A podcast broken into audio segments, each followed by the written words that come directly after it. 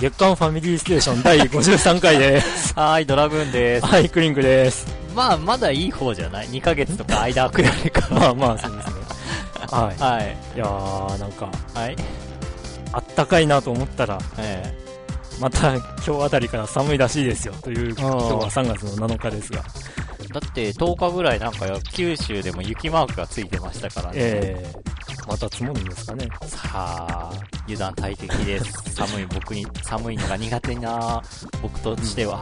らしいですよね。はい。はい。そんな中、はい、なんか、この 収録に使ってるうちはちょっとえ某都合で 換気中で寒いという。いえ。あ、まだ開いてんの？や、今閉めてますけど、あえあ。えまあまあ、換気作業が必要な状態になってしまったので、えその辺については、え。はい。うん本編で話すか話さないかわかんないですけど、はい。はい。っていう感じの二人でお送りしますので、はいはい。ゲストさんが多いんで、はい。はい、その辺も、まあ、本編えでえご紹介していきますので、はい。ということ今でよろしくお願いします。はい。よろしくお願いします。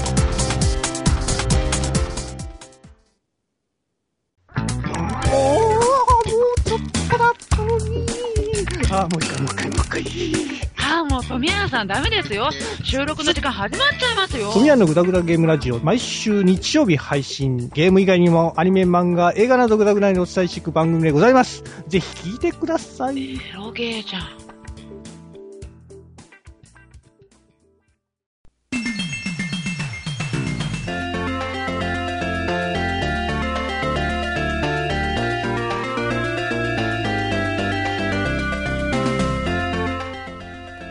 ということで、はい。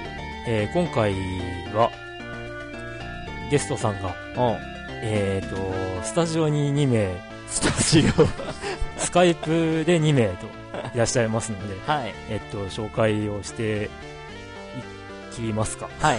はい。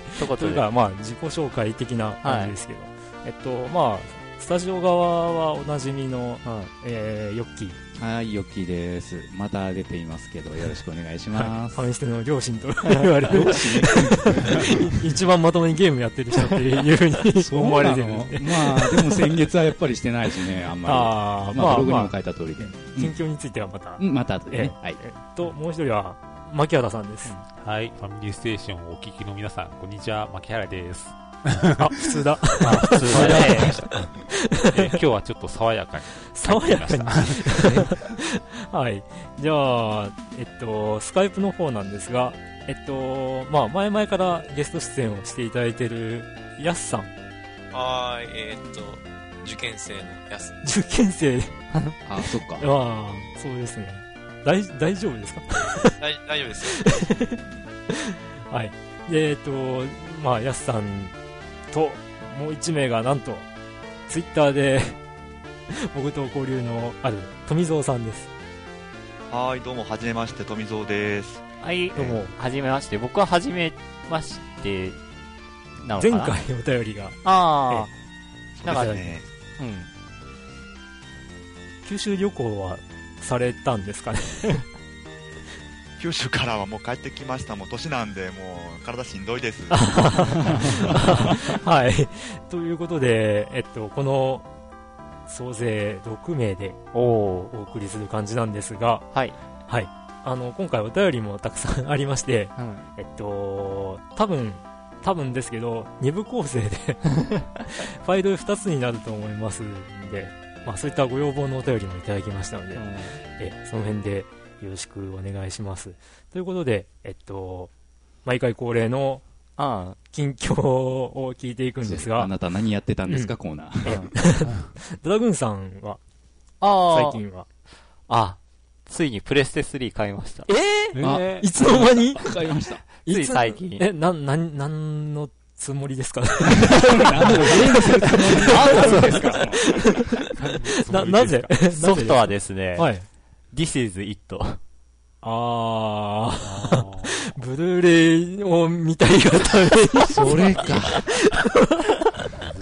ゲームじゃねえのかよとゲームじゃねえし。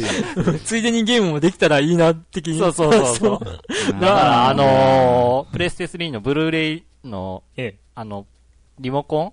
はい再再あ生、とか。あついてるんですか？あ、ついてない。あついてないカラーが別個で買った。簡単ですあらか。うん。えーっと、ぶしょ正直、うん。いらんくないですか？いや、いや、やっぱね、なんかいろいろ読んでたけど、はいプレイヤーとして使うんだったら、あの、ええコントローラーよりも、やっぱあの、リモコンがあった方がいいって書いてて。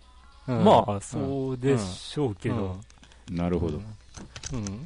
デッキとして使うんであれば、うん。やっぱあった方がいいっていう話は聞聞くんですけど、うんうん。あの、プレステ2から DVD をこう、普通にパッドで操作してたんで、あ、本当？ええ、なんかもうすっかり慣れきっちゃってるんあーいや、で、いらんくねっていう、あの、メニューも DVD とは違うメニューが出るんですよ。はあはあはあ。あの、ブルーレイ再生してると。まあ、俺一人だったらいいかなと思ったけど、はい奥さんが触るってなったら、奥さんゲームやんない人だから。コントローラーがわからないね。そうそなるほどう。ん。っていうことで買って、なるほど。で、まあ、あと、あれよ、あのーまだレイストーム H レイがなかなか出ないから、もうプレステ3でちょっと久しぶりにプレステ1の レイストームやってみようかなっていう。はいはいはい。うんなるほど。まあ、とりあえずそんな感じで、あの、新型のプレステ3買いました。うん。あの、薄型の。はいはい。ちっこいね、やっぱこあのう、クリンク炊くのでこう見比べると。あれでしょ？この間の、こう、あウルードシー騒動に引っかからなかった。そうそうそう。さすが新型とか思った。あ、引っかかったの？引っかかりました。あーうちのは。日付おかしくなるってやつですね。そうそうそうう。ん。うん、日付おかしくなって、プレステネットワークに繋がらなくなってっていう、うんそうそうそうそうそう。これはどうしたことかみたいな。いや、みんなして、あ、ソニータイムは発動だとか、うんこれは新型買えっていうお達しかって書いてあったけど。本当はあれこそソニータイマーかと思ったんだうね。んただ、ただ2010年を2012年と、なんか誤認してただけあれ。いや、なんか2000年に戻っちゃってたのかな。あそうそうそう。だからありえない日がね、うん。一日あったわけで。うん。っていう感じの近況でした。はい。プレステ3買いました以上ねはい。えっと、じゃあ、クリンクですけど、まあ、シュタインズゲート、前回もクリアしてくださいと。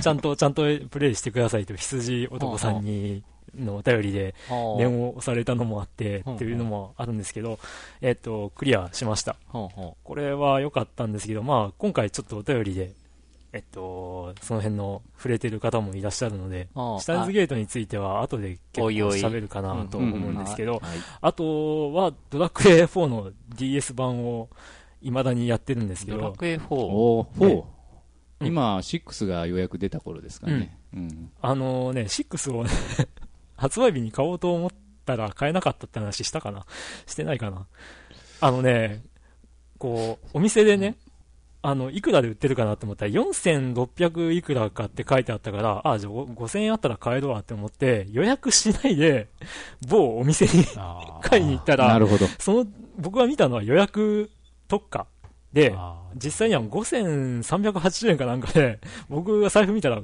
5000円札しかなくて、あ1枚？380円足りないで買えなかったっていう。で、それでもう、もういいや。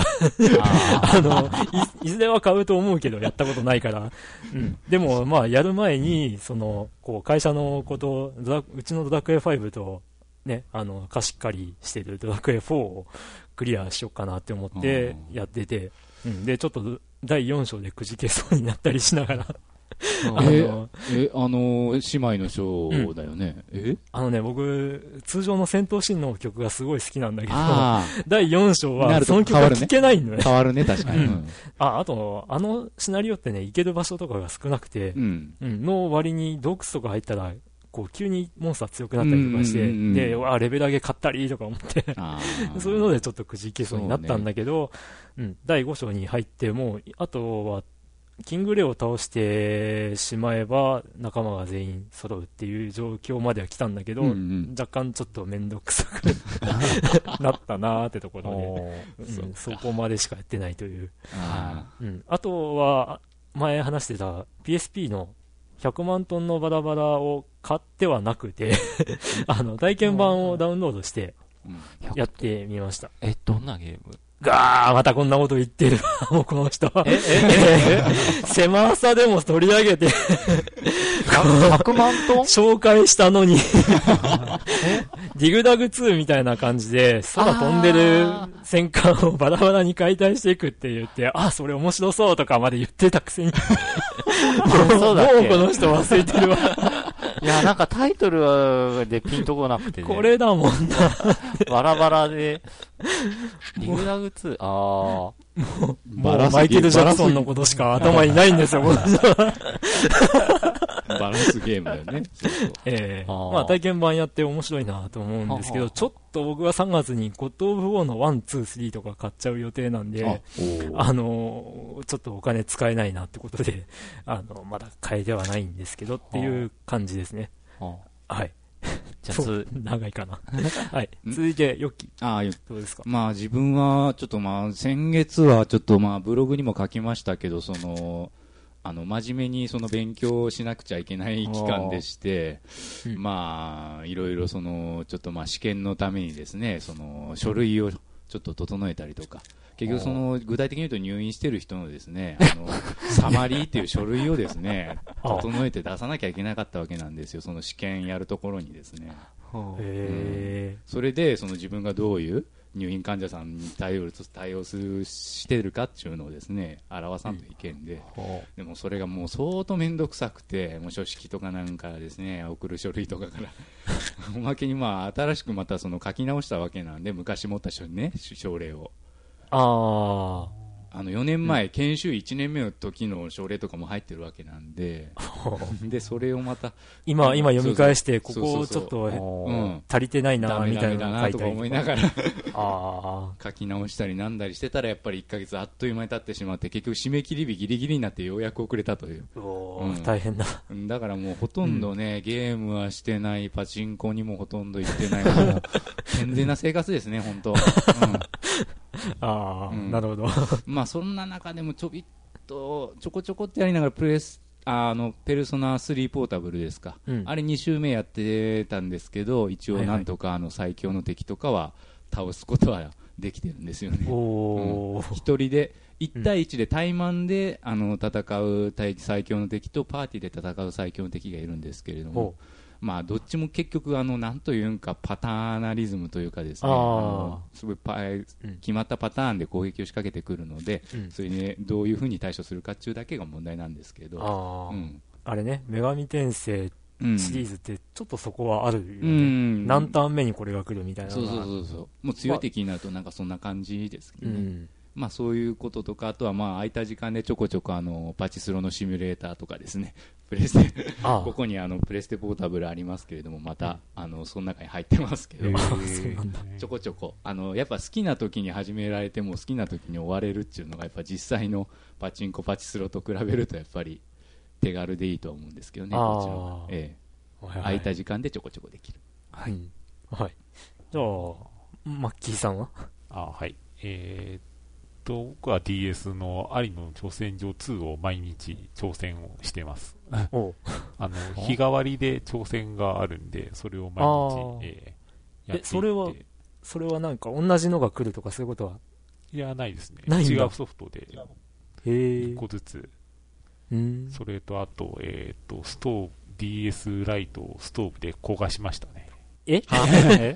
ええ。ー今日実物があるんですが、ここに。ん？ストーブに、ストーブの上に置いてたとかそういう。うわー！うわー、溶けてる。溶けてる。上がこう溶けちゃったんです。けどあーこれがあのスカイプの向こうの二人に見せせられないのがええちょっと残念ですが。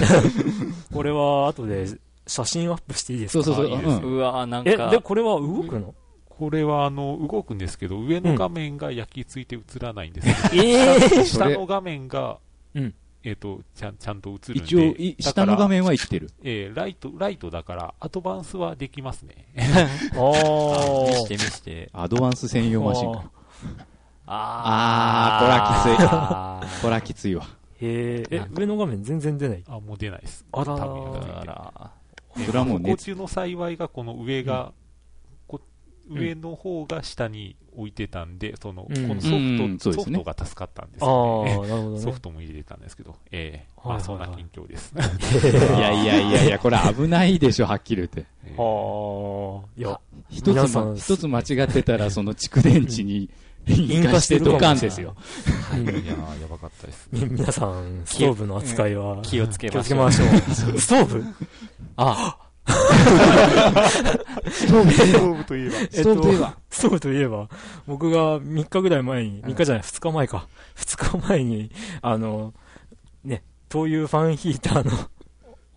灯油をこう、部屋の畳にぶちまけるという、こぼしちゃったわけね、こぼしてしまいました。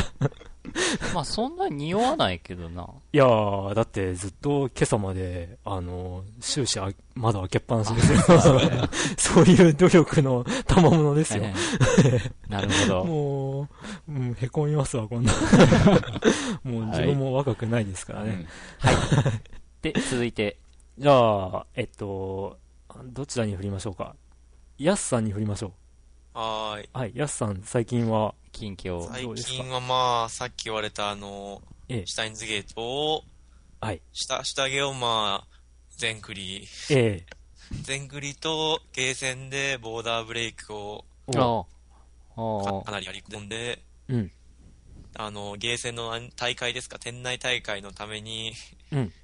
ストリートファイター4をえー。て、え、受験生ストリートファイター4、あの、店内の、店内のあの、大会？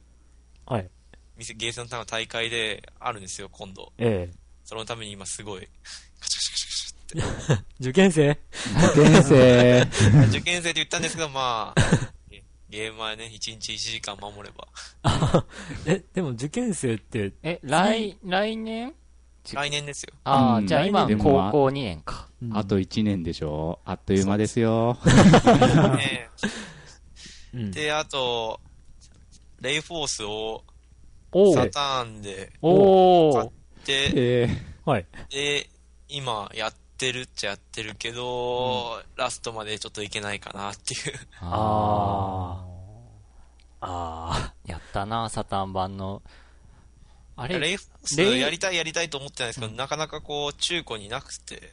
あれってタイトル、レイヤーセクションじゃなかったっけ、サタン。そうそうそう、サタン版はレイヤーセクション。うん。あ。うん。やったやった。あれ、縦画面モードでできるよね。そうそうそう。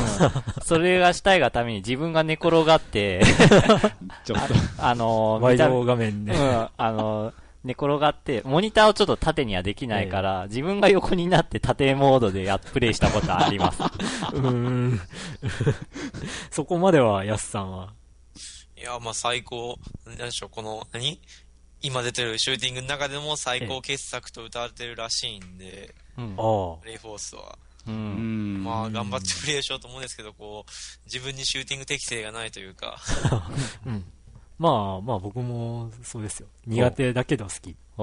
そんな感じで。ああとは100万トンのバラバラをお買って、ええ結構2章ぐらいまで、2章？まあそんなにやってないかな。バラバラして、バラしてますね。バラしてます。うんあれ、あれはまたね、なんかこう、その宙に浮いてるっていうので、そうそうこ、そう普通に、ななんていうのかな、ディグダグ2というよりかは、こう、う。ディグダグ陣取り、2はあれはなんかこう、うんまとめてドーンみたいな。うん。まあ、100万トンのバラバラもまとめてはできるんだけど、その宙に浮いてるんで、うん。こそうう、戦艦をこうガリガリ削っていって、うんうん。で、削り取って、小さい方が、ボーンって壊れていくわけなんですけど、その宙に浮いてるっていうので、こう、なんか適当に削ってたら、自分がこう、なんか、すこう、いけない方向ができてきちゃったりとか、ほ削ってるんで、進めなくなるみたいな。う。へえ。だから削ったらこう、あの、そこの削った端に自分がぶら下がってるとか、そういうあ、ちょっとパズックになってか頭使うってこと？そうです、アクションね。パズルって感じ。ああ、なるほどな。かなか。なるほどで、今の。え、じゃあ、そんな感じですか、ねヤスさん。うん、だからパタポンとかそういう感じの人、ハマった人だったら多分ハマるかな、みたいな。おー、なるほどね。なるほど。じゃあ、続いて、富蔵さん。はい。最近はそうですね、まあ、僕も僕もと言いますか、え結局あの、シュタインズゲートを買いまして、はいまあ、全クリをしたということで、えあのーまあ、結構、あのーアドベンチャーゲームって、はいメインのシナリオだけやって、もうやめちゃうことって多いんですけど、えええまあ、あのこれは、まあ、あのシナリオ上、全部やらんとあかんやろっていうやつではね、はいまあ、あるとは思うんですけど、まあ、全部ね、もう、夜な夜なやりましたね。夜な夜な、まあ、うん。これはやっぱり後で、がっつり話そうかと思うんですけど、ええ、え他は、まあ、そうですね。あと、えーっとね、えーポッドキャストの、ええ、えーっと、360チャンネルさんはい。で、えーっと、紹介されたセインツロー2、おおこれはい、を買ってきまして、えで、えーもう最近はこればっかりやってますねもう、街壊すのが楽しくてしょうがない。破壊衝動。RPG を担いで打ちまくってますね。ああ、なるほど。まあ、ゲーム以外だと、どうでしょそうですね。ゲーム以外だと、まあ今は特に大したこともなくダラダラと 過ごしてる感じですね。う。ああ、なるほど。はい。はい。ツイッターでよくお話をしてるんですが。あまあ 生活はね、もうダダ漏れですんで、はい。何かとか。ええ、ということで、はい。近況報告のコーナーということで、はい。え今回ははい。さすが6人分とかなると、長いかな。それだけでも長かったですね。はい。はい。今回は、今回お便りおが、便りがどっちゃり来てるんで、えサクサクいきましょうね。え、はい。はい。中尾春、春人さん。はい。中尾さんです。はい。はい。ドラグーンさん、クリンクさん、こんばんは。こんばんは。前回お便りを怒り損ねてしまい、寂しがっている中尾です。はい。さて、これまで数年間ゲームを一つも所有してなかったのですが、うん先日ついに DS とドラゴンクエスト9をセットでゲットしました。久しぶりにやったドラクエはとても面白く、どっぷりハマってます。洋服オタクの僕は装備によってキャラクターの見た目が変わるのがとて、とにかく面白く、新たな防具を求めて旅をしてます。うん。面白すぎてやめるタイミングが見つからず、延々と続け、軽くこ困り始めています。はい。ちなみにドラグーンさんとクリンクさんはゲームにハマりすぎて困ったことなどはありませんか？もしあったら教えてください。ゲームやりすぎて困るのは僕だけじゃないはずだ。うんってことで、最近お便りいっぱいですが、読んでいただけたら幸いです。はい。ありがとうございます。ありがとうございます。えードラクエ9か。ドラクエ9もいつかやりたいんだよね。あ、いつかやりたい程度？いやいや、もう持ってたっけそれは？持ってない。あ、持ってない？あれ、ユッキーやってなかった？あ、やってる。うん。貸そうか？いやいや、だってさ、こう、なんかセーブデータ1個だけでしょ。うん。で、それ消さなきゃいけないあそっか、から貸し借りっていうのは結構しんどいのかなと思う。もう自分はいいかなとは思ってるんで。あらうん。いわゆる、家で1個持っとけばできる時代じゃなくなったってことで。うんそうそうそうそう。だから冒険の小中時代ではなくなった。うん子供が二人いたら二つ買わないといけないっていう。うん。まあまあ、いいですよ。いずれ買うんで。あ、いずれか。うん。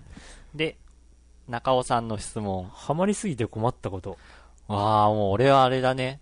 ドリキャス版のファンタシースターオンライン。あああれは、もう相当ハマったね。あの手のものになるともう、廃人ってことができますからあ。ね。うん。いやー今振り返ると、そう睡眠時間削ってよくプレイしたなぁと、うん。思うほどやってたなぁという。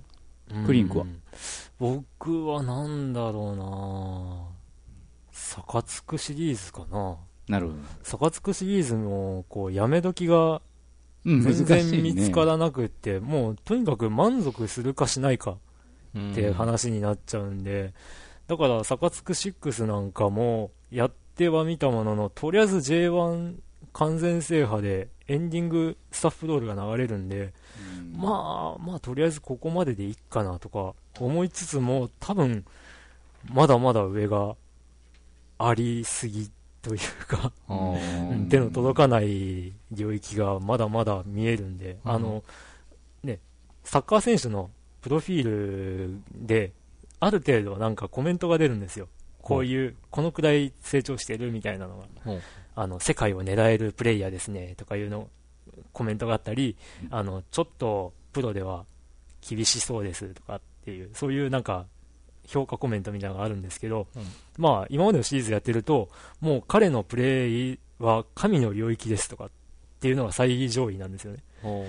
ほでも僕はサカズク6エンディングっていうか J1 制覇したけど、あのまだ世界で通用するとかっていうレベルしか見てないんです。多分世界で通用するの上に世界で完全に戦える、世界でもトップクラスで神の領域みたいなのがあるんですけど、そのもうスタッフロードを見た段階でまだそのレベルしか見てないんで、ほまだまだ上はあるんだろうなと思って、で、まあでも、これ続けると他のゲームできねえなと思ってやめてます。はい。はい。そんな感じです。はい。皆さんどうでしょうね。うんはい。じゃあ続いて。続いて、えっ、と、ダンテさん。おーいつも楽しく拝聴しています。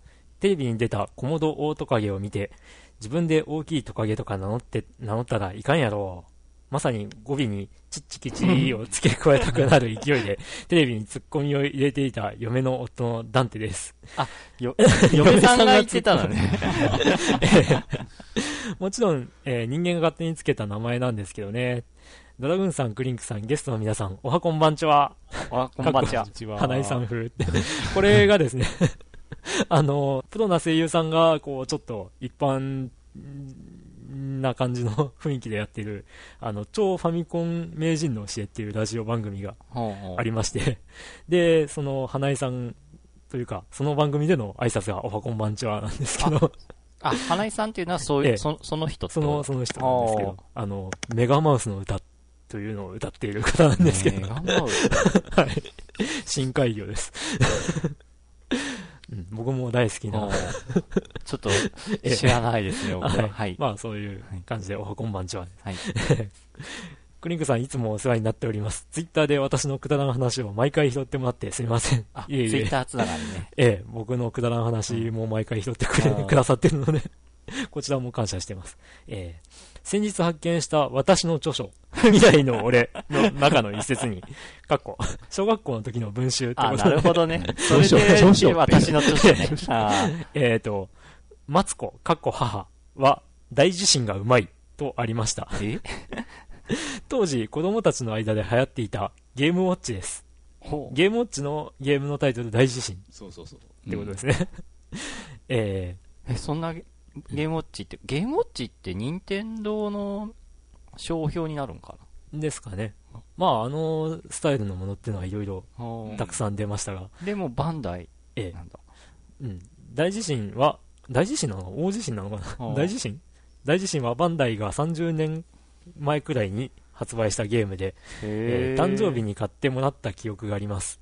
私はそこまでうまかったという記憶はありませんが、えーマツコ、母、うん 過去母は、うん 今で言う神という名にふさわしいうまさでした。点数は忘れましたが、1時間くらいを終わらず、結局火事があるので終了していた状態。だから、まあ、だからといって、えー他のゲームがうまいわけではなく、未だに謎です。ああ、たまにいるよね。言いますね。極端にこのゲームだけがうまいっていう。うちの母親も、ボンバーマンがすごい好きで、あのーもうノーミスで50面クリアしたりとか。ああと、ええあと、ぷよぷよが大好きで、うん。ぷよぷよもなんか、こう、友達が遊びに来てる時にちょっとやらせてとか始めて、一人用で、うん。で、もうかなり上詰まって、やべえやべえとか思ってる時も冷静に判断して、あの、消していった結果、うん。あの、大連鎖が起きて、うん。あの、まだまだ続けられるみたいなそんな人だったんですけど、はい。はい。まあ、そんな、お、お母さんすげえっていうエピソードがうんあったら、皆さん教えてください。えーで、ダンテさんの続きです。えー皆さんはこれは負けないみたいなゲームありますか？私自身はファミコンのウィザードリーを6年間ダラダラやったことくらいですかね。6年間。えーあと、某 FM 福岡の大分出身の DJ が、大分の人は必ず味噌汁にカボスを絞ると言っていましたが、本当ですか？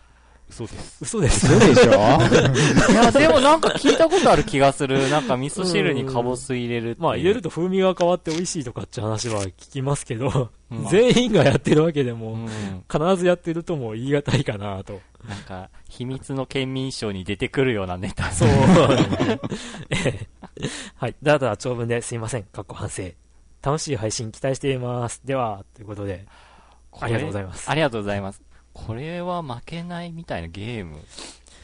あー、なんかあったかなうーんと、僕だと、まあ、これは負けないとまではいかないんですけど、ファイティングバイパーズが、あー。まあ、まあまあ強いつもりでは いますけど、あーハニー使ってますけど。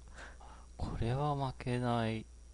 なんか、昔、小学校の時に、ええ燃えろツインビーを2週3週って延々とやってたことはあったな、なんか、小学校の時に。あの、ディスクシステムの時の。ええ、うんグインビーが出るやつですよね。かな？うん。で、なんか、うん、ぐらいかな、その時。うん。負けないって言ったら。あー、えーと、あとはあれかな。クリアには至らなかったんですけど、うん小学校の時に友達が、これダメだって言って投げ出して、このソフトをあげるよって言ってくれたうん。星を見る人。ああの、とりあえず小学生自分で、あの、自力で仲間二人見つけましたからね。あ。4人パーティー、全4人パーティーの。ああれは、確かにしんどかったけど、強くなってくると面白いゲームでしたよ。第一、その、最初の街の周辺でも、あの、余裕で死ねる相手が出るんでしょ？そうそうそうそう。うんねサラマンドが現れたっつって、ああ、もうダメだ。そんなゲームでした。はい。はい。じゃあ、続いて、はい。チキさん。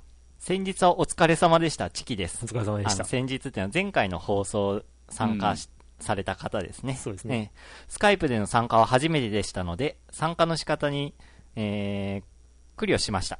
はい。まるで、公開録音に参加しているリスナーの気持ちでしたので、こちらに振られることを忘れていたり、すいません。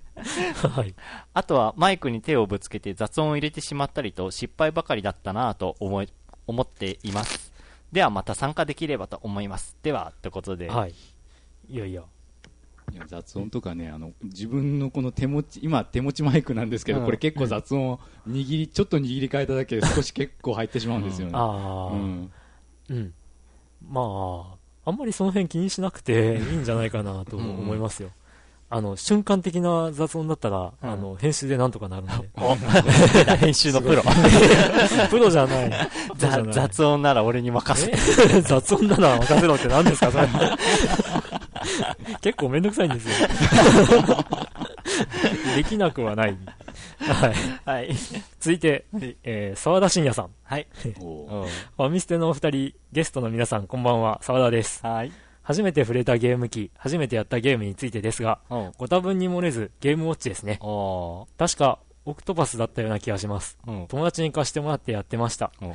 テレビゲームで初めてプレイしたのは名前は忘れましたが、ダイヤルが2つついたコントローラーを操作する、ホッケー、ホッケーのゲームだった気がします。うん。友達の家でやってました。おカセットビジョンの木こりの予作なんかもやったかなこれも友達の家で。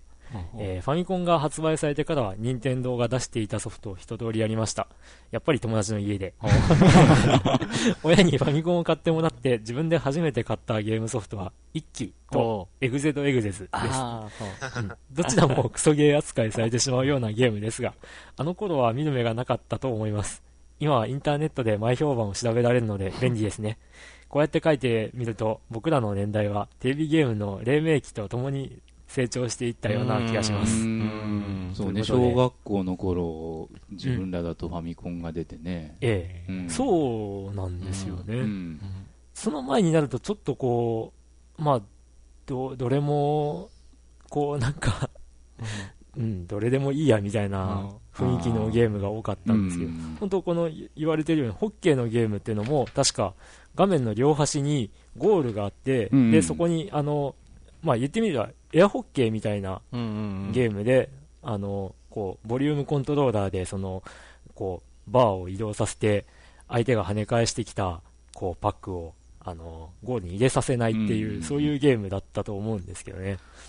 うん。スカイプの方々初めてやったゲームって今聞いちゃっていいんかなやっさん、ちなみそう、に。今会話聞いてて、うんえ自分だけこう、ジェネレーションギャップというか、ああ、だよね、高校生だもんね。92年生まれなんで、生まれた時え。に、うわろ64とか、うおーそういう時代なんで、スーファミとか。おーで、で、何を最初に、最初にやったのは、えなんでしょう。あー、ゲームボーイカラーのえ。はい。ポケモンですかね。ああ。ポケモン世代と言われる 人たちなんで。うん。あのーね、ツイッター上で、あの、募集したわけじゃなくって、うん前回の52回を聞いていただいた感想で、こう、ああ、初めてやったゲーム何だったかなってことで答えてくださった方の中でも、やっぱりポケモンかなっていう方もあいらっしゃったし、ーそれやっぱ若い世代ってこと、じゃないかなと、うん。明確に年齢まではあ聞かなかったんで。ポケモンから入る人は多い。ーで、えー、富蔵さんはどうですか？そうですね、僕も多分ゲームウォッチやったと思うんですけど、えただあの何をやったかがもう全然覚えてないんですけど、なんかピコピコやつだったんでね、あー。そうゲームウォッチがそのコピー品か、え。ああ、コピー品。なんかそんなんやったかもしれないですね。ででゲームソフトとしては、えーっとさっきの澤田さんと一緒えで、えーっと一機ああ、です。ー。おー。おお俺も一期はやったね。面白かったのかって言われたら、うん。どうなのか、どう、いや、そこで、そこで僕が聞きたかったことうんの真意というか、うんになるんですよ。だから、こう、それまで、こう、ゲームウォッチとかをやってて、あの、そういう単純な作業のゲームに慣れてたじゃないですか。うん。そこで、あの、自由に画面内を移動できて、うん。敵がわらわら出てきてそれをこう鎌を投げつけるとかっていう一機っていうのはこう急にそこに来るとわあ面白いって思いませんでした？そう。だから、その当時は面白かったって感じかな。いやだからだからその初めて触れたゲームうん。からそのこうなんていうかがまず基準になってうん。次に触れたゲームの評価が変わってくるとかそういう感じかなと思ったりしたんですよねうんだから初めて触れたゲームって面白いっていう感想が意外と多いんですよね。うんだからドラクエとかも、なんか僕なんか2がすごい好きなんですけど、うん。あの3から始めた人が意外と多くて、うん。で、その人に聞くとやっぱり、いや、2はいまいちだけど3は面白いみたいな話も聞くし、ファイナルファンタジーも話題になったのは3からぐらいで、うん。で、僕は2が大好きなんですけど、あ の、なんか、3から始めて、1、2戻ったら、1、2はいまいちだけど、3はやっぱり面白かったよねっていう感想を聞いて、いやー、2面白いな、とかあー思ったりするってまあいうね。その人が何から触れたか次第ってこと。うんだから、その、こう、ゲームの評価っていうのは、うん。その初めて触れたもので変わってくるのかなと思ってあー気になったっていうことですよ。あー2は確かに自分もいいと思うけどね。うんうん。ファイナルファンタジーは。ね、まあ、はい最近こう、まあ、あの、お便り送っていただいた内容にもありましたけど、ええ。あの、iPhone、あ iPhone ー、で、ファイナルファンタジー1と2が配信されたりとかうんうん。してますし、はい。まあ、触れてみると いいとは思うんですが、うんうん。あと、ツイッター上で、あのーなんだっけな、FM タウンズが初めてとか、へっていう方も、えーいらっしゃったり、えうん、あとはやっぱりゲームボーイを初めて触ったゲームで、スーパーマリオランドをやってたっていう話もちらほら、ーうん。まあ、えー聞きました。まあ、ここら辺は世代によっていろいろでしょうよね。うん、まあそうですね。はい。ということで、続いて、ユックスです。はい。高校生リスナーが増えてきましたな。若者での先駆者である身として嬉しい限りです。先駆者。はい。しかし、ツイッター軍団に、クリンクさんがツイッター始める前からのお便り投稿者が押され気味ですな。頑張りましょうよ、皆さん。ああ、あはい。やすさんも頑張ってね。うん 高校生リスナーと言って。師匠、師匠？先輩？師匠先輩師匠。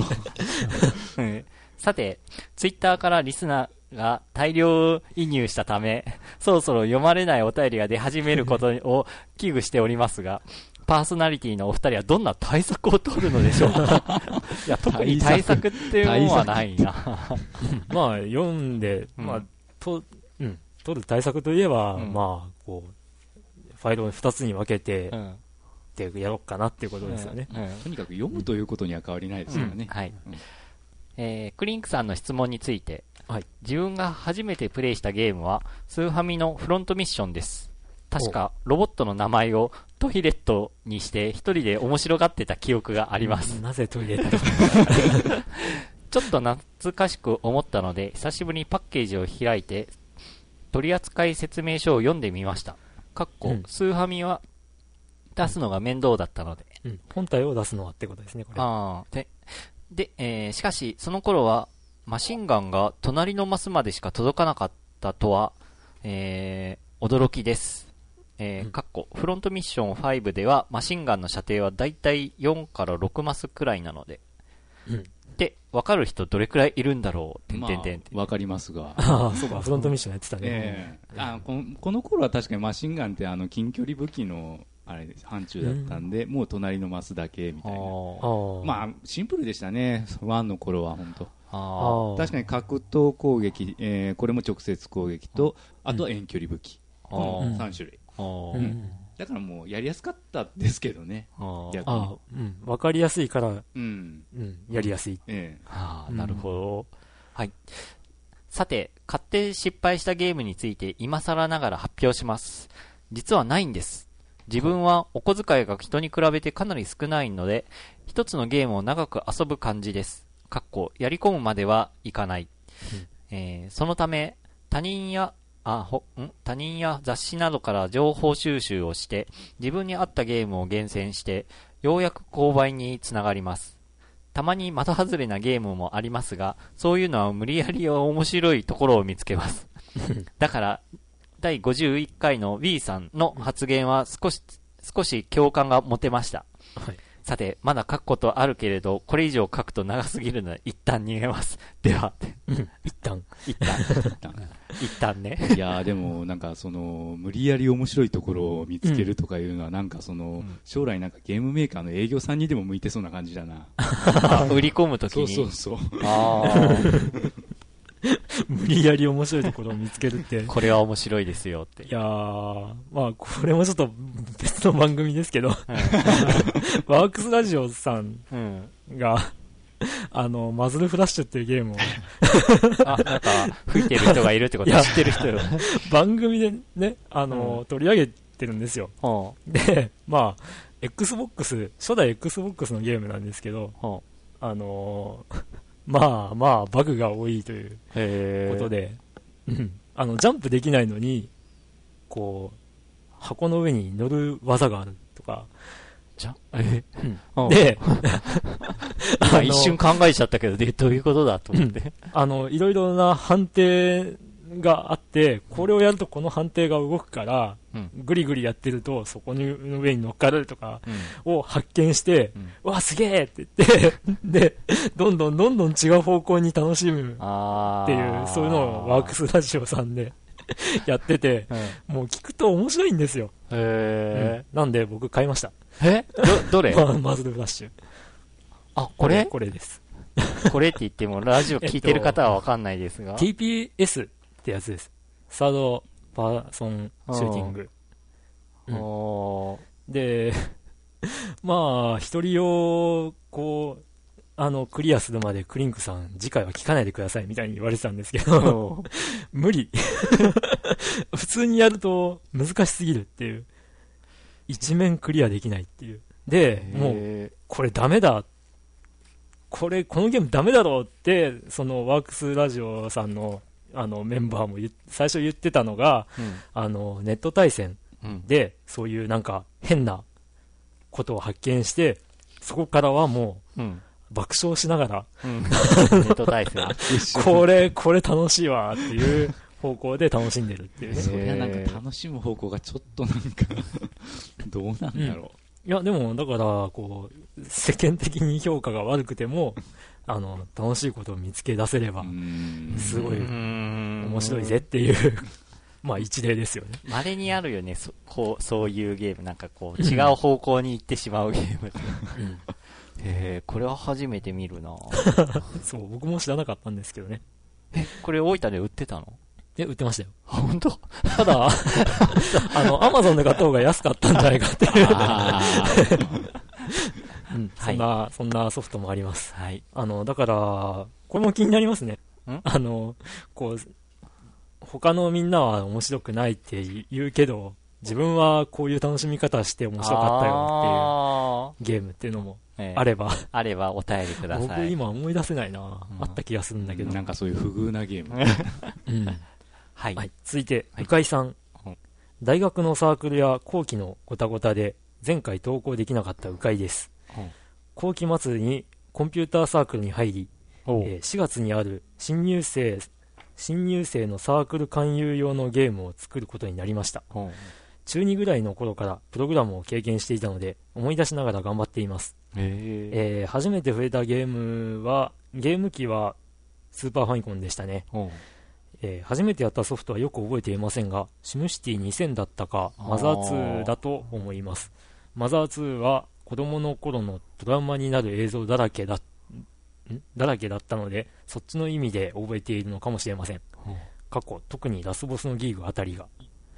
これ僕マザー2やったことが実はないという。うーん、ラスボスは確かに、うん自分はマザー2クリアした覚えはあるんですがラスボスの詳細な形覚えてないんだよね。ただ、あの、このギグってやつは、その、確か、生まれた、確か前作で生まれたばっかりだったような気がするんですよ。あ、そうなんだ。うんえっとね、確か、1は、その、サブタイトルなくて、うん。2がギーグの逆襲とかだったそうそうそうそうそう。うんだから1でもギーグは出てくるんですけれども、うん確かその時にはですね、うんまだ母親と呼べる存在がおってですね、実は他に。だから、ううんなんちゅうか、その、それで育てられて、まあ、あんましちょっと言うとネタバレになるかもしれんのですが、あの、そこがですね、そのラスボスを倒すポイントになっとるんですが、実は。あー2もですね、確か、ただ2は、どうだったかな、ちょっと時間軸がお 覚えてないんですけれども、うん。また結局その、その時になんかどっか、その宇宙の母星かなんかに逃げ帰ってですね、ワンが、そのギーグが、うんワンの時に。で、それでまたやってくるみたいな話だったと思うんですよ。ええまあなんか衝撃的な映像だった。衝撃、うーかん、どうなのかな、むちゃくちゃだったような気はするんですけれども。ああえっえと、富蔵さんややすさんは、マザー2は、やりました。やりました？どう、どうでした？どうというかまあ、まあ衝撃っちゃ衝撃。あネタバレになるんですけど。あ。ああ、じゃあ、衝撃ですよね。衝撃だったんですね。まああの僕がやったのは、あの、アドバンスで出た、はいはい。マザーワン1プラプラス2っていうああ、ワンプラスね、はいはい。あの3に当たっての移植だったんで、うん。まあそのスーファミ版とちょっと違うかもしれないんですけど、あーまあ多分一緒だと思うんですけうん。まあ、そういう衝撃的ど、な。衝撃。はい。じゃあ、つ続きで。えーまあ、ところで、マザー2の第2形態以降のギーグの映像が、胎児に見える、あのー母親のお腹の中にいる子に見えるというのを聞いたことがあるのですが、皆さんはわかりますか？ってことなんですが、そういったことで衝撃的な映像と、ってことなのかな？うんうん。まあでもそれは分からないではないね、設定を考えてみるあと。ーうん。じゃあ、続きで、えーフリーゲームの紹介。今回は海外のフリーゲーム、スーパーマリオウォーというものを紹介します。このゲームはステージ上で目的を達成するために相手と競い合うボコスカアクションゲーム。名前の通り、キャラクターはマリオをはじめ、マリオと関係がない何種類いるかもわからない数のキャラクターがいます。見た目はファミコンのスーパーマリオ風で、ステージ数も50は超えており、さらにそのステージをまとめたワールドもいくつか入っております。うん。さらにこのゲームはエディッターも存在し、ステージやワールドも作成できます。海外サイトなので勇気がいりますが、興味がある人は遊んでみてください。それでは、今回はこの辺で。任天堂に怒られるんじゃない怒られる、絶対怒られる。あの、スーパーマリオワールドを改造するとか、そういうのは見たことがあるあ、んですけど。なんか聞いたことある。あ、あー、なんか結構ニコニコ動画上がってない、ええ上がってますよ。改造さ、改造したあのスーパーマリオを友達にやあ、らせそうそう。やらせて。あ、それ俺見たことある。で絶妙 な。位置になんか隠しコインがあって、で、で、あれは孔明の罠よとか言って、確かね、あの辺の動画から、あの、こう、罠イコール孔明というあ言葉が、あの、流行り出して、で、うん、今のは罠だよな、うん。みたいな時に、寺、寺孔明とか言ったり、あの動画見たらすごい衝撃受けて大笑いしたけどね。うん。あれは巧妙すぎると思って。あ、そうか、孔明を巧妙と読み間違えてる人とかがいるのかな、もしかして。あそれで孔明の罠とか言ってわかんないいけど、ただ単に2ちゃん的にそういう風にう、ん。こう、使ってるだけかなとか、うん。あれは俺も絶対引っかかるような位置にコミンが置いてあるからね。そうそうそう。あの、上にスイッチがあって、スイッチを下からつかなきゃいけないんだけど、うんそれを真下からつくと、うん隠しブロックがでそこにあって、つけないっていう。うん。えー、こんなん無理だろうとか言ってたら、あの、斜めに飛んだらうん。OK みたいな。それをこのシビアなタイミングにやらせるんかみたいな。ね、そんな、うん。うん、熱い動画もありますけど、うんうんスーパーマリオ、どうでしょうね。まあ、任天堂に怒られないという。そう、そういうことでいいんでしょうか。よくわからないわ。はい。はい続いて、ユックスさん。あ、ユックスさん。はい。こんにちは。ただでさえ疲れてるのに、マラソン大会という先生たちが、無理、えー生徒を無理やり走らせて疲れさせる大会に出させられ、さらに花粉症が発症したユックスです。あ、ご愁傷様です。辛いうん。ゲーム、ファミステ、某ニコニコの歌い手さんの掲示板ぐらいが心の支えです。なんだろう、ぼニコニコの歌い、歌い手さんの掲示板。歌ってみたとかやられてる方なのかな？この間のお便りの続きで、フリーゲームの紹介。今回は第52回の最後の方で、ドラグーンさんが、なんじゃこりゃと言っていた、ブロック、ん？ブロック？ブロック。です。えーブロック崩しでググったら多くの紹介サイトに載っていったのでプレイ。場面、ん？場面内の弾の数が余裕で500を超えたり、500もあったのか、あれ。フリップが横いっぱいに広がったりする、する、えー爽快感に視点を置いたゲームです。遊び始めた頃はすぐ、すごくおすすめ的なぎ感じだったんですが、えーしばらくすると、やり込み要素に欠けているなぁと思えるようになりました。一時的に楽しむにはおすすめかと。で、えー親に怒られました。あら。あんたが PC にフリーゲーム入れまくるから PC が重い。というわけで、あまりプレイしてないゲームを消しまくりました。その消されたゲームたちを簡単に紹介。I wanna be the guy。ニコニコ動画では最終鬼畜ゲームとしておなじみなアクションゲーム。あ、知らないな。で、えーブロック。さっき説明したから省略。スティックマン。過去放送分の僕のお便りを参照。ですね。うんはい。ボンバラン2。場面内のアイテムをすべて回収してからゴールから脱出するゲーム。うんあ、これは知らない。ボンバラン。知らないですね。うん 他にもあるけど、えー説明しやすいのはこれくらい。こんな感じなので、新しいフリーゲームは遊びにくい状況となりました。では、まだ紹介したいゲームはあるけど、ただでさえ長い分がさらに長くなりそうなので、今回はこの辺で。PS。前回送ったお便りが文字化けしていったらごめんなさい。いや、大丈夫だったよね。大丈夫でしたね。はい。はい。いやー、フリーゲーマー。フリーゲーマーっていうフリーゲーマーっていう。まあ、前回のお便り読んでるときに、あれですよね。ん？あの、携帯に、僕の携帯にあーはいはいはい画面写真を送 って、なんじゃこりゃっていう。あー、なるほ玉がごちゃごちゃと、こう、出てきてて、確かになんじゃこりゃって言いう。た玉の数が余裕で500を超えるって、えそんなブロック崩し、なんだろう。ブロックよりも弾の方が多いんじゃないかな。そこまではないのかな。どうやって跳ね返すんだろう。うん。もう、フリーゲーマーといえばユックスさんって感じだね。まあ、これからもうん紹介を、うんしていただいて、はい。ええ、よろしくお願いします。ありがとうございます。はい続いて続いて、やすさん。お、やすさん。やすさんのお便りです。前回、360の波が来てないと言いましたが、前言撤回。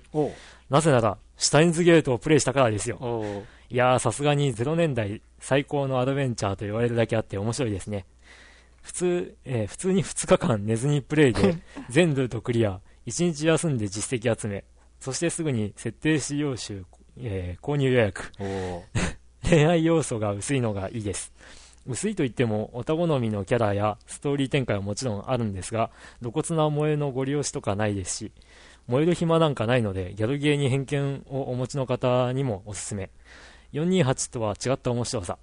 多分アニメ化など、メディアミックスが盛んに行われるんでしょう。嬉しいことに発売元のニトロプラスが追加要素を含んだ移植はせず、360ユーザーは裏切らないと言っているので、えー某テイルズや某オーシャンで定義を飲んだ方も安心です、ね。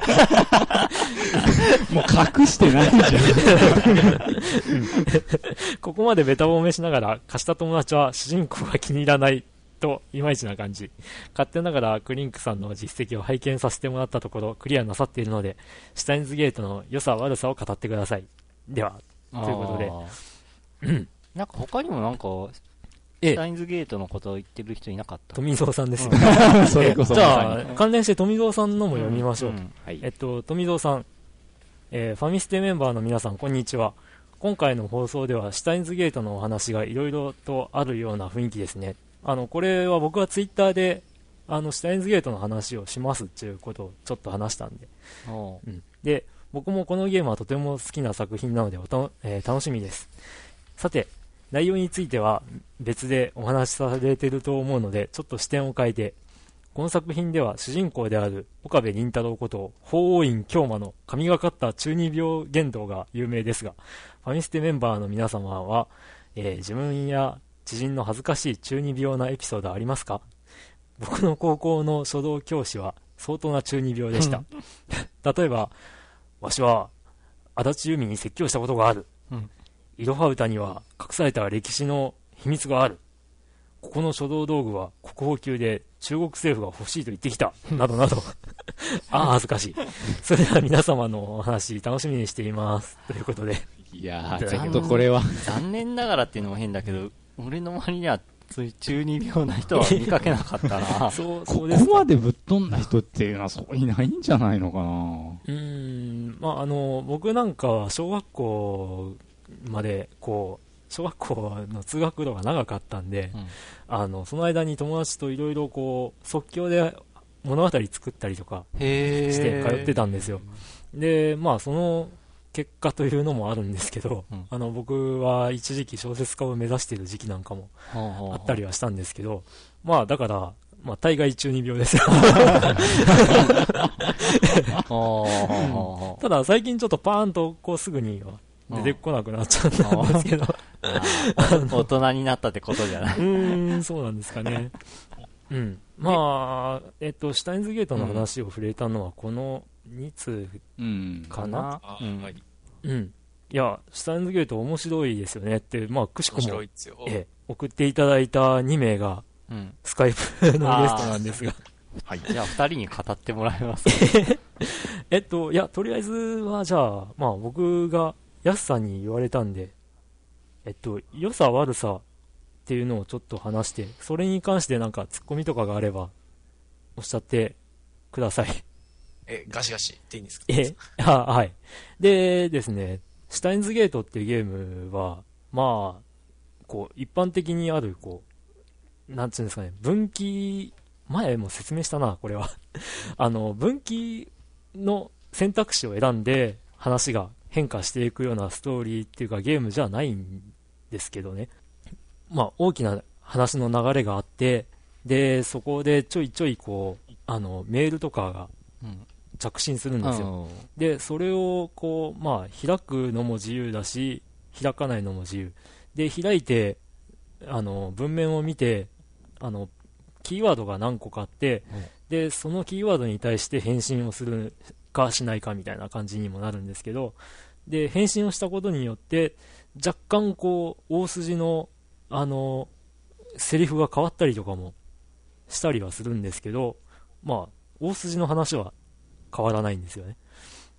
で、そうやって進んでいってると、あの、ある日、その、今まであんまり大したことなかったっていうか、変化がないなって思ってた携帯電話を扱うっていうのが、すごい意味を持つようになってきちゃって、うん、で、ここでこのメールを送るか送らないかっていうので、えー、大筋が分岐してしまうっていうゲームで、だからそのギミックがすごいうまかったなっていうのがあるんですよ。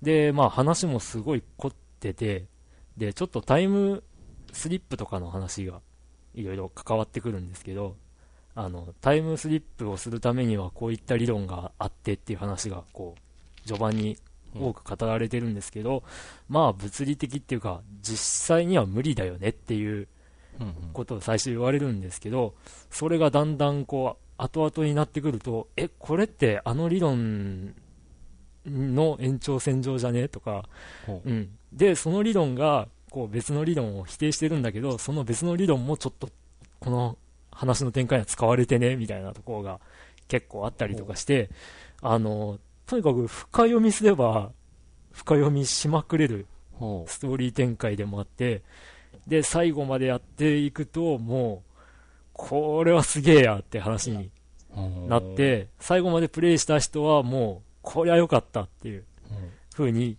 まあ、おおむねなるゲームなんですけど、なんですけれど、あの、うん、序盤の展開が 序盤の展開というか、序盤も話の流れはすごい面白いんですけど、その話を展開しなきゃいけないはずのプレイヤーの分身たる主人公がもう極度の中二病なんですよ。もう、なんちゅうかですね、あの、岡部倫太郎っていうキャラなんですけど、うん、あのー、こう、名前を呼ばれると否定するんですよね。違う、私はマッドサイエンティストの法院京馬だとか言い出すんですよね。もう名前がそう書いてるのか え。で、なんか、こう、あの、ちょっと、今のどうなったの？って聞かれたら、あの、なんか、気安く聞くんじゃない私が答えるわけないだろうみたいなことを言って、お前話進めろよみたいな感じになっちゃうんですよね。で、ちょっとこの電子レンジどうなってんの？みたいなことを聞かれたら、これは電子レンジではない。電話レンジ過去仮だ！とか言い出しちゃって、もう、こいつ、なんとかしてよ。いや、物語の中でも、こいつ、早くなんとかしないとか言われちゃうんですけど、いや、だから、その、話をこうスムーズに進めたいなっていうストーリーの面白さの中に、うん、主人公のその中二病な発言とかが、ブレーキになっちゃうんですよ。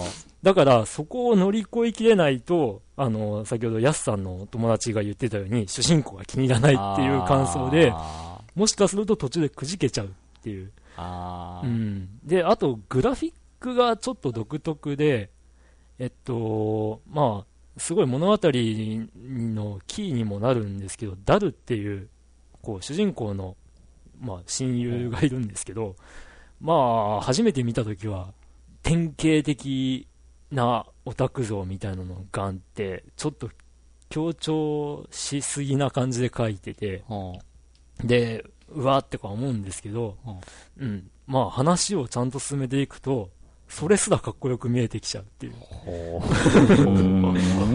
すげえスーパーハカーみたいな感じになっちゃうんですけど、いや、だからこれは本当に、やった人にしかわからない感覚って感じなんですけど、ただ、ね、進めにくいゲームですよね、お二人。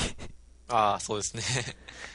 これは、なんかストーリーのことちょっとでも話すと、それがもうネタバレじゃんとかって言われかねない。そうそうそういや、でも結構、ね、公式サイトでかなりネタバレしてますからね。あ、そうなんですか。公式で。公式サイト見てたら、うん、この、何でしょう、主人公、ヒロインのうちの、マヨリがいる,、じゃないですか。うん。マヨリが後々どうなっちゃう、的どうなっちゃうかみたいなことも、あー、公式サイト見たら速攻書いてあるんですよ、もそれは、それは見ない方がいいよね。う。やっぱいいですね。うん。あだから、あの、他のゲーム感想サイトでも語られてるんですけど、あの、面白いからやってみてほしいけど進めにくい。で、面白さを伝えるには、ストーリーの説明したいんだけど、うんストーリーの説明しちゃうと面白さが半半減しちゃう。で、なんかい、まあ、この文章を見てやりたいって思った人は、この先超ネタバレだから見ないで。興味持った人はゲームやってねっていうような紹介のされ方してて、うん。で、それで僕はすごい興味を持って、のはやってみようかなっていうふうに思ってやってみたら、ああ、確かにこれそうだよ、みたいなところなんですよね。で、だから面白くなるっていうのが意外な展開を見せちゃったからかなとも思うんですけど、あの、ずっと、こう、あの、普通の日常なんですよ。あの、普通の日常ってのも変なんですけど、こう、ある時点でガラッと、こう、その日常が破壊されちゃうんですよ。うん。伝えにくいな。で、それをなんとかするための道具が実は主人公にはあるじゃないかっていうことで、そこから話が急加速するんですよ。うんだからもう、そこに至ったらもう多分やめられなくなるんですけど、そこにまでいけるかどうかですよね、このゲームのポイントは。あの、買ってない人はあれ、Xbox ライブアーケードのあの、体験版がうん。一一生丸々ダウンロードできるんですよね。あうん、体験版あるんだ。体験もあります。自分はあの、その体験版の一生やって、そのう、んすごい展開が面白くて、あ、これはやらんにゃいけんなと思って買ったんですよ。ああ。だから、ドラグーンさんも体験版をやるか、あ リンクさんから貸してもらうかして、ぜひ。っうん。へていうか、あの、多分、今年か来年中にやらないと多分あの、あれ、あシュタインズゲートってその、ね、作品の中にすごい、ネットの用語というかスラングがすっごい出てくるんですよ。ー。うんううんん。そうだね。多分、来、5年後ぐらいにやったんで、用語が古すぎて多分できないと思う。へー。富蔵さんはどういった経緯で？そうですね、僕もあの、サイトの紹介見て、えまああの、内容は教えない、とにかくやれという。え。そうですよね。なんやこれはと。思って、まあ買ったんですけど、はい。まあ正直な話、最初、一番最初のところで、ええ主人公の岡部倫太郎が出てきたところで、やめようかと思いました。やっぱそうなんやこいつは、携帯電話に向かって、独り言を。電源も入ってない携帯電話に向かって喋ると。うん。そうですよね。へまあ、あの、ただね、まあ、サイトどこ見ても、とにかくまあ、そこを我慢すれば、必ず面白い そこを我慢すれば。ーやっぱそこなんだ。そうですよね。そこだけ。そうですよね。でもね、そその言葉を信じえて、まあ、かなり苦痛でしたけど、はい。進めていったら、まあ、さっきあのプリンクさんが言った通り、ええある一点でガラッと変わるんですよね。で、その主人公の岡部倫太郎のその中二病の喋りが逆にこうかっこよく思えてくる。そうそうなんですよね。ああ、そうそうそう。ー。いや、本当にそうなんですよねリンク。さんはあれやりました？あの、顔セットやりました？やってないですよ。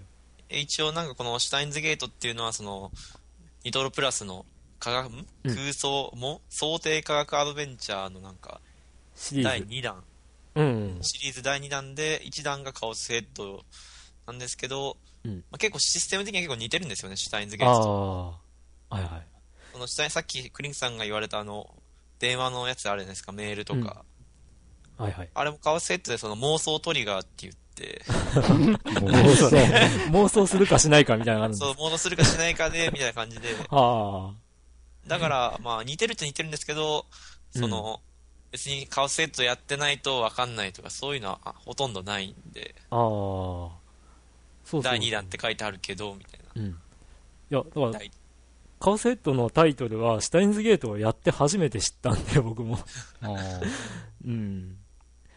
えー、いや、で、あの、僕が読んだ紹介サイトでは、ああ、今からやる人が羨ましいって、もう、記憶を抹消して、まっさらな状態でシュタインズゲートを最初からまたしたいって、へそうー。言われますね。あの、さっき収録の前に僕がデモデモとして第一章、こう、オートモードでずっと流してたんですけど、それ見てて、ああ、そうなんだよな、ああ、そうなんだよな、とか、ああ、このセリフ、こう胸に刺さるわ、とか、こう、初めてやるときには全然何も考えてなかったところが、ズキズキ来るっていう、そういう作りになっちゃってるんで、多分本当に2回目やって3回目もやったりとかするんであれば、こう、印象がどんどん変わるゲームなんじゃないかなっていう。ただ、やっぱり、こう、前回ですかね、羊男さんもおっしゃってたんですけど、あの、アドベンチャーゲームとしてやれることが少ないんで、その辺はゲームとしては残念っていう。うん。僕もそう思いますね。だから、なんか、アドベンチャーゲーム、テキストアドベンチャーゲームって言われるのは、こう、分岐が途中であって、で、その分岐を、選択肢を変えることで、あの、こう、結末も変わってくるけど、その途中経過も変わるみたいなのが、うん。まあ、メインなんですけど、まあそうね、フラグがそこで変わるっていうね。うん。でも、シュタインズゲートはもう大きな柱があって、で、最後の、もう、一番最後のエンディングにたどり着くまでに、こう、横に、道に、こう、別の道があります程度な感じでもあるんで、うん、これがまた派手に、こう、シナリオが分岐しちゃうとかってやると、絶対物語としては破綻するとは思うんですけど、うん。だからなんか物語見せるためのし、まあ仕掛けなんでしょうけど、ゲームとしてはちょっと弱いかな。うん。でもストーリーとしては最高だったなっていう。う。ん。あの、さっきあの、ええ。移植について書きましたけど、このプレス3に移植しないって言ってるけど、うん。シュタインズゲートのファンとしてはいろんな人にやってほしいけど、Xbox のユーザーとしては、うん。Xbox にとどまってほしいっていう。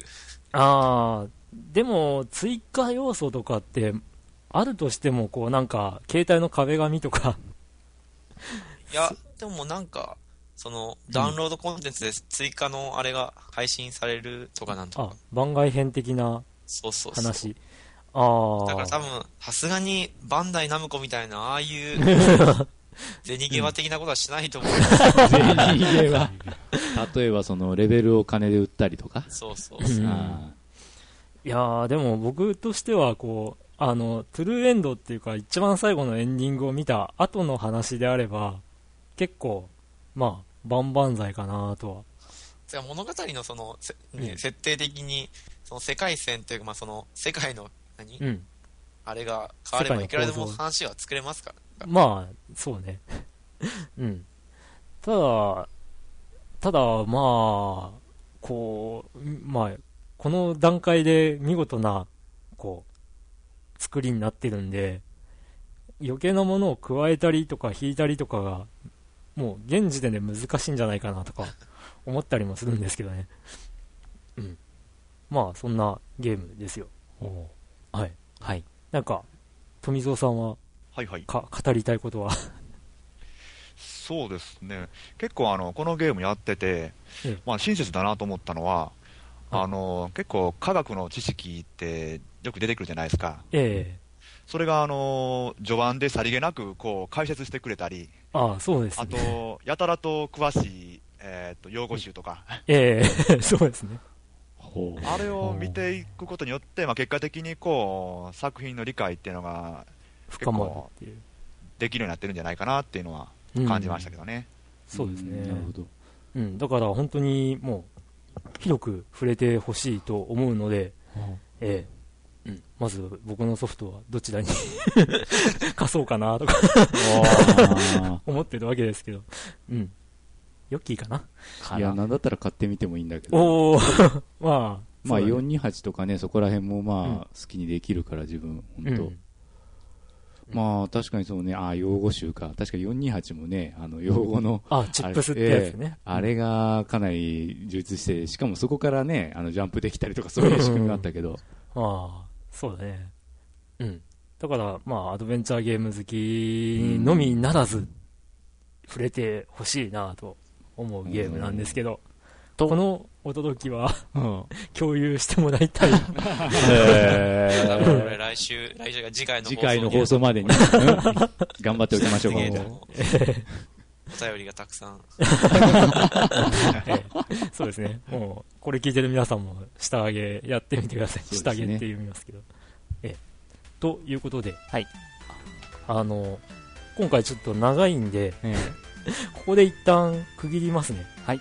はい。ということで、まあ前半はここまでで、えっと、後半はこのお便りに、大量にあるお便りの続きから、うん 行こうと思いますので、ははーい。い。よろしくお願いします。はい